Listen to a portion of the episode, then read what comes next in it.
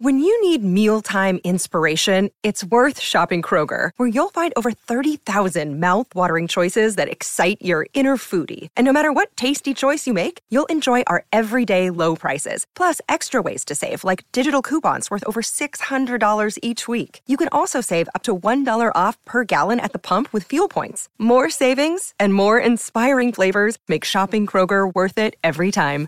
Kroger, fresh for everyone. Fuel restrictions apply.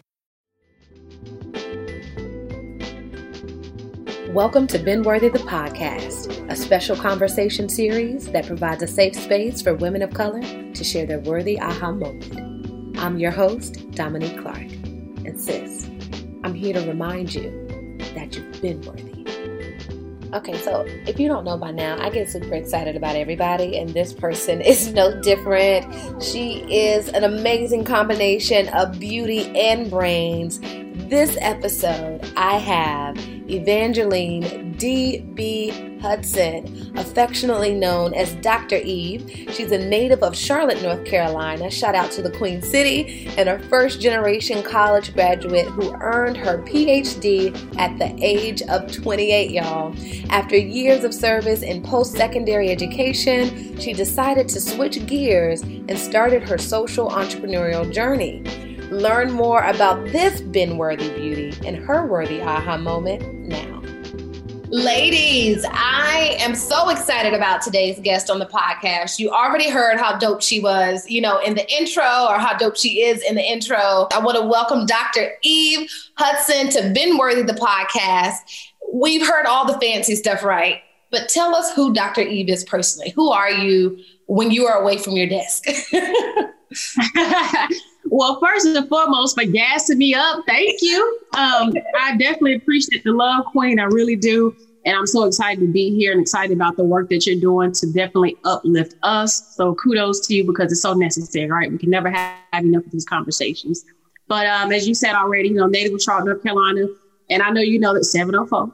I love it because um, that's that. That's it's what made me um, graduate from the HBCU as well. Went to Shaw University I went to Mississippi for a few years. So I I'm somebody who likes to move.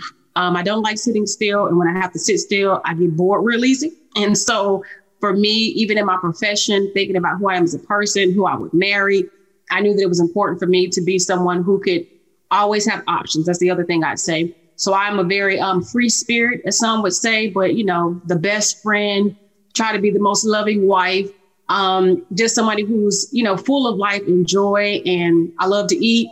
You know i definitely say that. Yes. Um, food is good. So I've, I've been anywhere. My reason for traveling is to go to try the food because food is culture.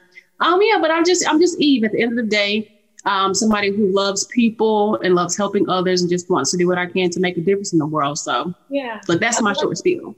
I love it. I love it so take me back to when you were a little girl with big dreams and hopes and all of that stuff. Who did you want to become?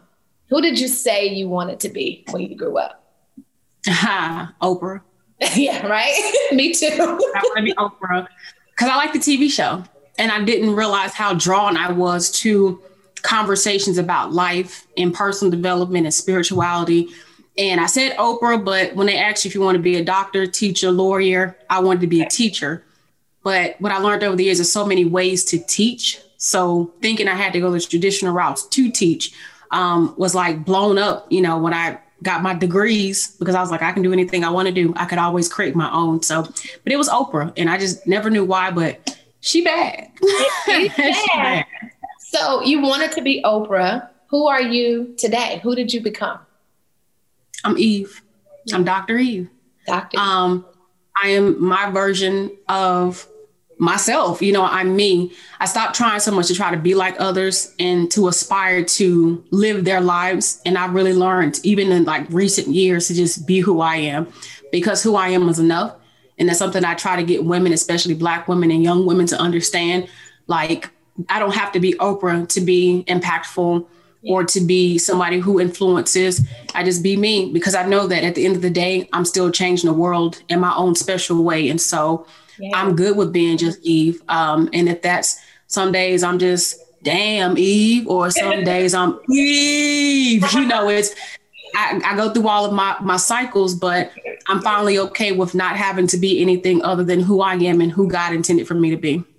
Ooh, that was a mouthful and a sermon past the collection plate. I love that. And I wish more women, especially this younger generation, I wish they could embrace that because it's so true you know, we don't have to, who God intended for us to be is not outside of who we are. You know, we don't have to reach outside of ourselves. It intuitively dwells within if we just allow ourselves to be exactly who He is, who it is that He created us to be, Absolutely. and embrace that and live in that, own that. And so I love that that's what you chose to do um, in your journey. And so your first gen grad, right?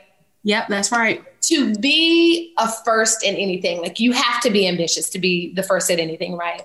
But mm-hmm. as women, there is often a negative connotation around our ambition, right? Yeah. We have goals, but not too much. You know, strive, but kind of keep it in the middle somewhere. Don't try to outdo or outshine or or do too much. You know, I feel like, you know, they want to keep us with a lid, you know, from being able to really exercise and really take advantage and explore all the gifts and passion and purpose God has given us. But you've decided to do that. You've decided to lead with your ambition and do something that you didn't see done before. Did you experience any external resistance as you were striving to reach your goals from, you know, other people who maybe thought, oh, you're doing too much. You don't need to do this? Uh, I want to say a few times, uh, especially when I was in grad school, I attribute some of that to race and gender. Um, and then when I became a professional, some of it had to do with gender and age. Mm-hmm. And so, you know, to say race and gender, um, that's not what a woman does. A woman is to be delicate, right? She's supposed to be sensitive and nurturing. And to say something like, I don't want kids, what you mean you don't want kids? You, everybody's supposed to want kids, but I'm like, I'm career driven. And it took me, again, being okay with being who I am because I was raised in a way that I was never looked at, in my opinion, as a little girl. I was looked at as a person, as a human being with goals and dreams. And if it was for me to go forward, my family, fortunately, never kept me from being anything less or from being anything like that I didn't want to like, oh, you should wear dresses. You want sneakers, we'll get you sneakers.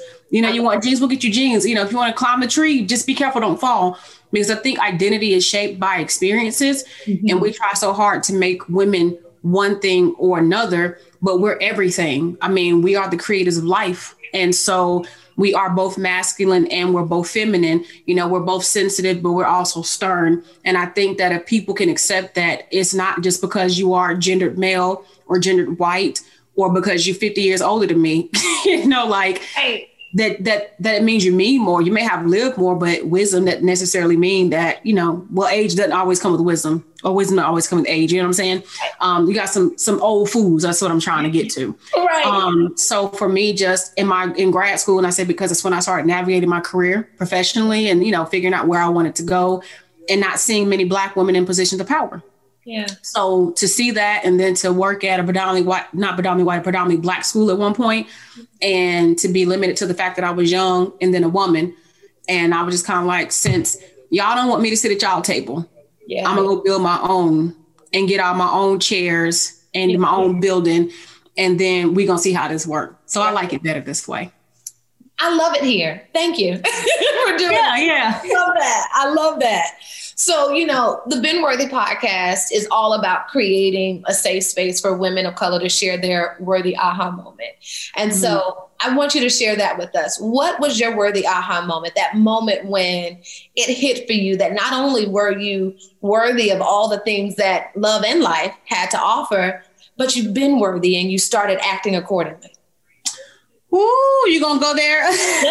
um, ready to go there. I just feel like I feel like I've had so many of them. Honestly, they come in different ways, you know. And I think that the universe speaks to us, right? Like, I think one of the moments for me was when I was in therapy back when I was in my last job, and my therapist had asked me. This was actually, um, ironically, an Indian woman who was she was dope amazing. You know, she she would check me like a sister. Okay. And she said to me one day, she was like, "Do you have more security at your job, or would you have more security working for yourself?"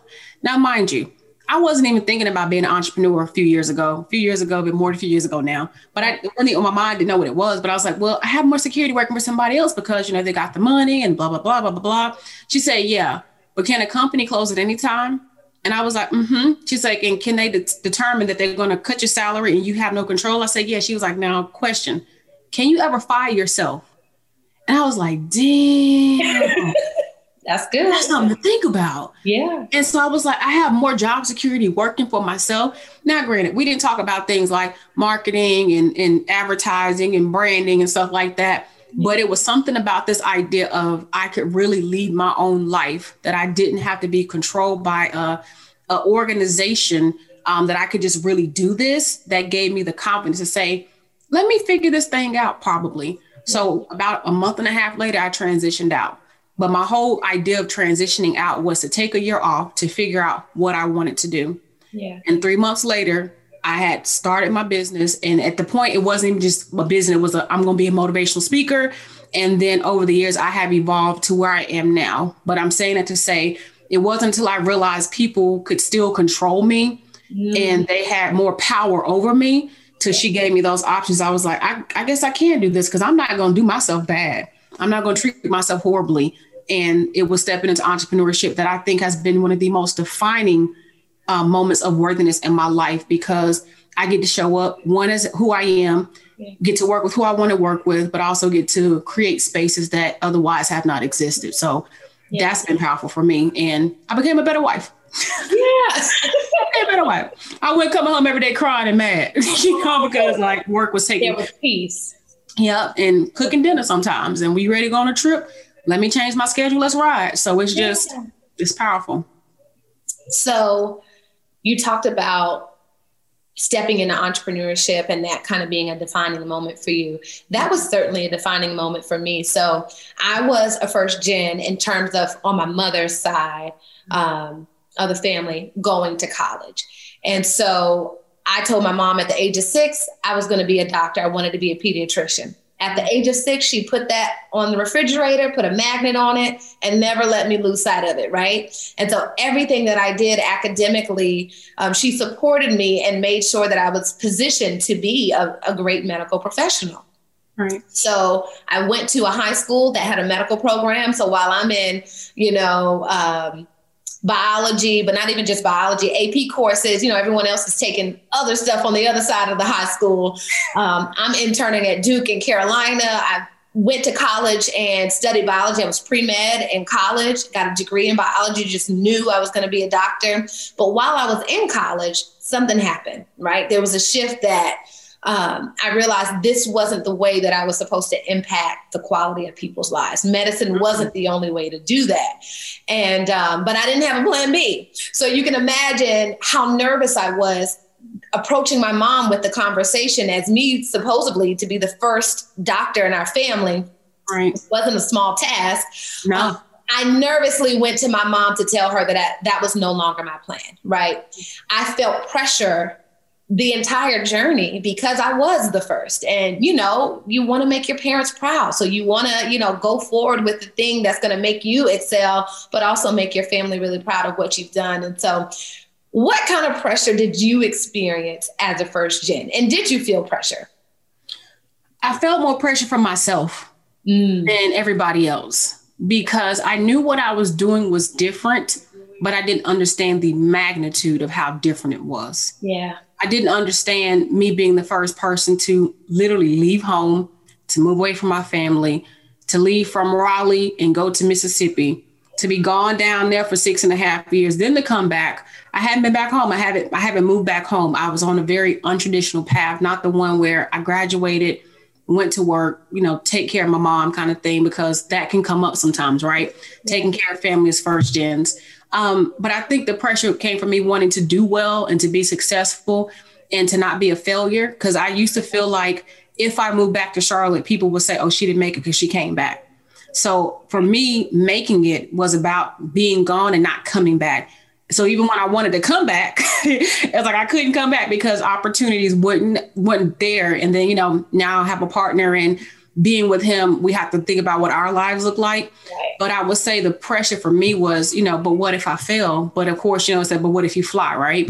Um, the pressure from can I pay my bills? The pressure from is grad school a good decision or not? Because who am I? Um, and there was one point where I was asked by some family to not move to Mississippi um, continue on the fact that my mother had gotten sick. And my mom told me, she said, baby, listen, I have lived my life. You have got to live yours. And the last thing I want is for you to resent me because you stayed home to take care of me when my life is my decisions. Wow. So you go and you go live. And if you choose to come back home, you'll always have a home here. You always have a place. But I want you to go do your thing. Now, of course, I want you here, but that would be selfish of me. So my family, you know, overall was never it. Even my grandmother, she was, baby, gone, gone. We didn't live, gone. You live. So that's really helped to like load for me. But I would think in professional spaces, I felt a lot of pressure.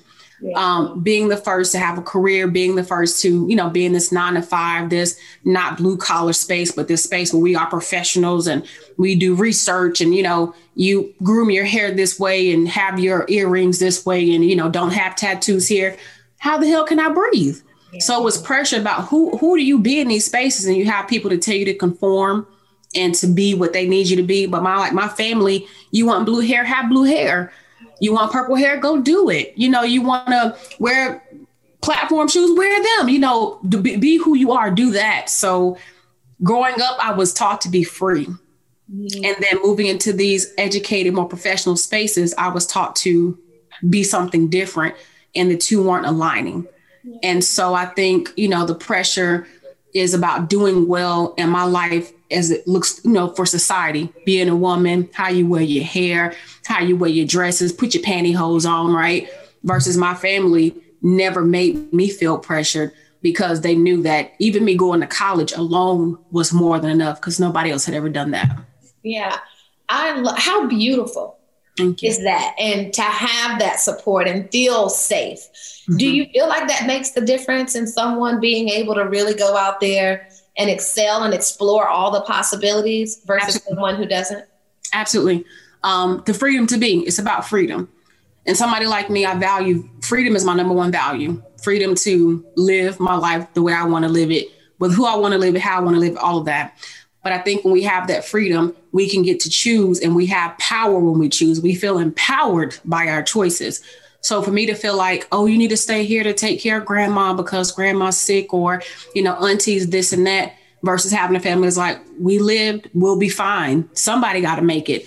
Yeah. Um, I created my family, you know, for that. But even thinking about this idea that families don't always realize if somebody can't go off and do well and become better, how are they going to be any good for the family? We all can't be sitting around here looking at each other crazy. Come on. And so for me, um, me getting out, me leaving has changed the dynamic in some ways, right? I can talk to my nieces and nephews about going to college.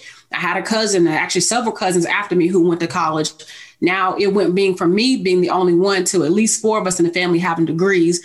Why did y'all go? And then y'all went to HBCU. Oh, E, because you went to college. You know, so we realized we can go to college. Whoa. And then everybody got scholarships, you know, so it's very impactful to not even say I did that because I didn't even realize I was doing anything. Yeah. But when you have younger siblings in your family who look up to you, and I got a cousin now who bought a four bedroom house about four or five years younger than me, got married, got properties, you know, across the country, college educated, got a master's degree. Whoa, we came from the same spot. Yeah. So I think it's, you know, if the family didn't let us be who we are, if they didn't, you know, let their selfish ways goes, how could we have changed the generational curses? How could we have done something different? So families, if you can help it, yeah. let us go. Yeah. Because if we want to be home, we'll always find our way back, but we can come back better and have more to offer. So that's my thing. I love that. And, and you are responsible for the shift, right? Yeah. You have, like you said, shifted the academic legacies for so many in your family even beyond your family, the work that you're doing in your community and all of that stuff. Thank you. You are blazing trails, right? Come on now. All right, talk about it. and so I'm sure you've also inspired those around you to do the same. And they're probably just naturally doing it by living and, like you said, being free and, and being who they are. Right. What's your definition of a trailblazer? Ooh, I mean, to me, it's straightforward. Go where nobody's gone. You know, Emerson said it in Blaze a Trail, daring to be different, to be bold, to be courageous, to be afraid, but still to show up and just do it. Um, to leave a mark, you know, to make sure that your legacy exists. So I think about trailblazers and even like I said, having a program now my thing is how do you want to be remembered and how are you going to like bust down the doors and open, you know, let people know I was here. And for me, that's what it means to blaze a trail. Because a lot of first gens are the first in our fields, um, in our industries, you know, for to do things, period. A lot of us are first to be black and to be women and to be all kinds of things. So show up and create space for the people who are going to follow. That's what it's about. So when you started, and even when you were in the midst of your academic career, um, I'm sure it wasn't met without challenge, right? You know, doing the first of anything, like I said, or, you know, being a first generation college student, it's not easy. You know, right. there are things that you didn't know that you had to learn. Mm-hmm. So, what conversations were you having with yourself to power through the challenges that you were experiencing? Uh, I don't know what I'm going to do. what am I supposed to do? So, yeah. I was talking to my mentors. I spent a lot of time you know, with my mentors, talking through life yeah. and letting them teach me. Now, being someone who was raised in my grandparents' house for some part of my life, I was used to like, you know, being an old soul. So I would like to go sit with the more seasoned folks and just talk with them. Uh-huh. Folks my age were great, but they weren't on the level I felt like I was on sometimes. So I would go sit with my mentors who were late 30s, 40s, 50s, right? And just talk to them about life and just let them share their wisdom. And then that, what you doing after college, Eve? Yeah. I don't know. What should I do? you know, I'm glad I'm here. I thought I was doing my thing. Thought about grad school. What the hell is grad school? What you mean grad school? There's more than this to do? Well, wait a minute. Because for me, doctor, I thought about being a doctor at one point, got the chemistry biology and realized this ain't for me. so what else we gonna do then? So it's like, I mean, I just never, I never really knew, but I always knew that I needed to use my voice to make an impact. Yeah. Um, I did a radio interview once when I was in high school and just fell in love with it because I was talking to thousands and thousands of people just on behind this one mic. And that pushed me to do radio. But other than that, I felt like I was a lost soul for a lot of for a lot of my life, um, in terms of what I was going to do with my career, how I was going to make it, what did I dream of with houses and all this stuff it wasn't, you know, something for me to really dream of. But I knew Oprah and Oprah talked to people. And I used to love to entertain and talk to people, but I didn't understand even Oprah's success. She was just a lady on the TV. And then I learned that Oprah was mass comm. So I was like, oh, perfect. I need to do that.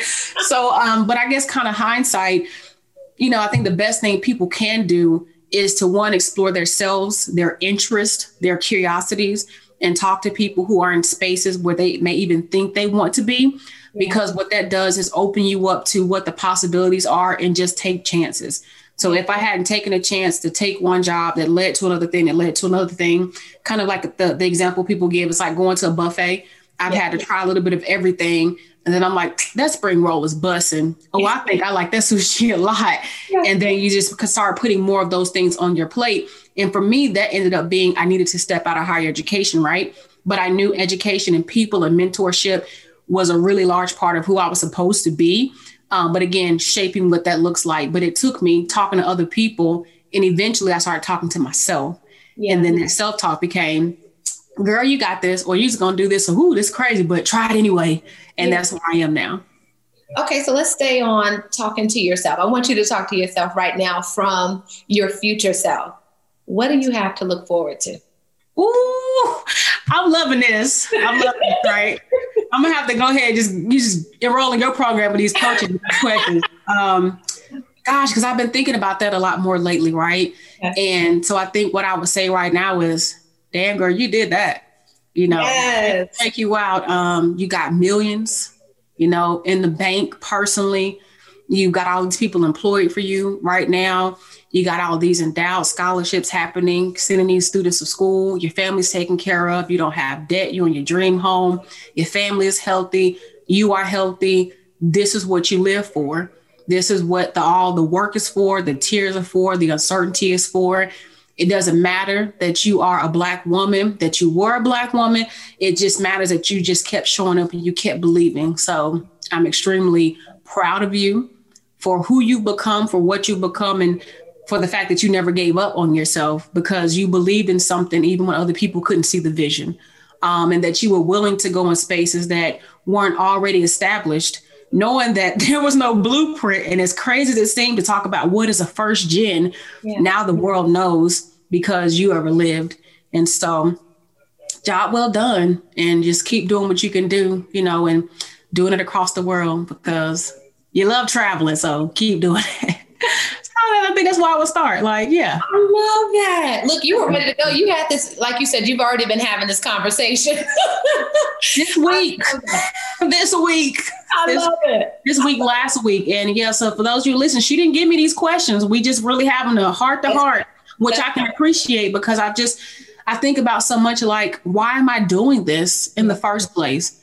It's bigger than me. I know that. But then sometimes the fear sits in of who really believes in this. But I'm like, well, how can people believe it if you don't tell them about it? If you don't show up, you know, and continue to see like you've got is so much bigger than you. And now that I'm not afraid of thinking of possibly reaching millions, like I used to be scared, oh, just a couple hundred, maybe a couple thousand. But now I'm like, that ain't enough. It ain't enough. It's not enough to dream small, big. If you're going to dream big, dream big. And it scared me. How do I handle this? How does a company handle this? How do people handle this? Don't worry about it. You'll figure it out. Yeah. And so when I talk about being a millionaire just last week, these things came to me, right? In, in a different way. I can't be so accessible. Yeah. People who making millions don't have time to be talking just on the phone just randomly. These need to be executed moves and thoughtful. Or, you know, trying to recruit people one-on-one to programs. People who making millions ain't got time for that. You're gonna come to this webinar. if you're interested, come to this event. So just thinking bigger and not being afraid of that because I am worthy. And it's taken a lot of therapy and a lot of self actualization to say, if you don't show up, you won't know. And if you keep being scared, you're not going to get to where you have to go, where you think you can go. I'm convinced I will be a multimillionaire in this life. And to get there, yeah. Yes, ma'am. Amen. So I just got to show up and not be afraid to serve multiple thousands of people, millions of people. I can't be afraid of the criticism and stuff because who's for me? Who's for me? Because it's always going to be somebody against me anyway. But hello. That's right. Okay, so listen, I like to end each episode with this kind of like rapid fire game. So I am going to say a word and I want you to quickly tell me in like five seconds or less the first word that comes to your mind when you hear this. Okay? Just the first word. Just the first word. So I just want okay. one word responses, okay? okay. Nope. Say it again for me. Self love. Me. Happiness. Husband. Fear. Damn it. First gen. Success. Women. Powerful. Black. Beautiful. Worthy. All the time. Yes, you did great. We're gonna pipe it all the time. yes, I love that. Well, before before we end in this episode, I know you have some amazing offerings that you provide your community. So tell me about the EW Trailblazer Society and the First Gen Lounge podcast. Well, thank you for that. Um, so yeah. both are the first of its kind because I'm really set on blazing trails. So the EW Trailblazer Society is for first generation college graduates who are interested in starting and growing their business, as well as finding a community where they can develop personally. Um, I did this again, just thinking about my own journey and wanting to create a, a safe space, a, a community of like minded individuals. And what keeps us in common? Being first gen. So um, there is no other at this moment. So glad to be doing that, as well as tuning into my podcast, which is the First Gen Lounge, everything first gen out here. um, and it's just about telling the stories of those who are first generation college graduates and how they are navigating life after college, just how they're being successful, how are they growing. And again, just about creating community and mentors and peer mentors and friends around being first gen. And I have a lot of minorities who are part of this. And so definitely being black and first gen, I'm just gonna put yeah. it out there, um, is the first podcast to even highlight the experiences of first gen. So I'm excited to blaze trails and I invite others to come and blaze these trails with me. Well, listen, you all heard it right here. You see for yourself how dope Dr. Eve is. Thank you so much for your service, for your your um, courageousness and being able to stand in your power and empower others to do the same and not be afraid to embark on something new, even if they haven't seen it before. I love what you're doing for college students and in the academic space and beyond. So keep it up. We'll definitely be continuing um, to support you and everything that you have going on. And I'll provide links for everyone to connect with you, listen to the podcast, and maybe even be a part of the society if it's aligned. So thank you all for listening to another dope episode of Been Worthy the podcast. Until next time, I'll hear you then.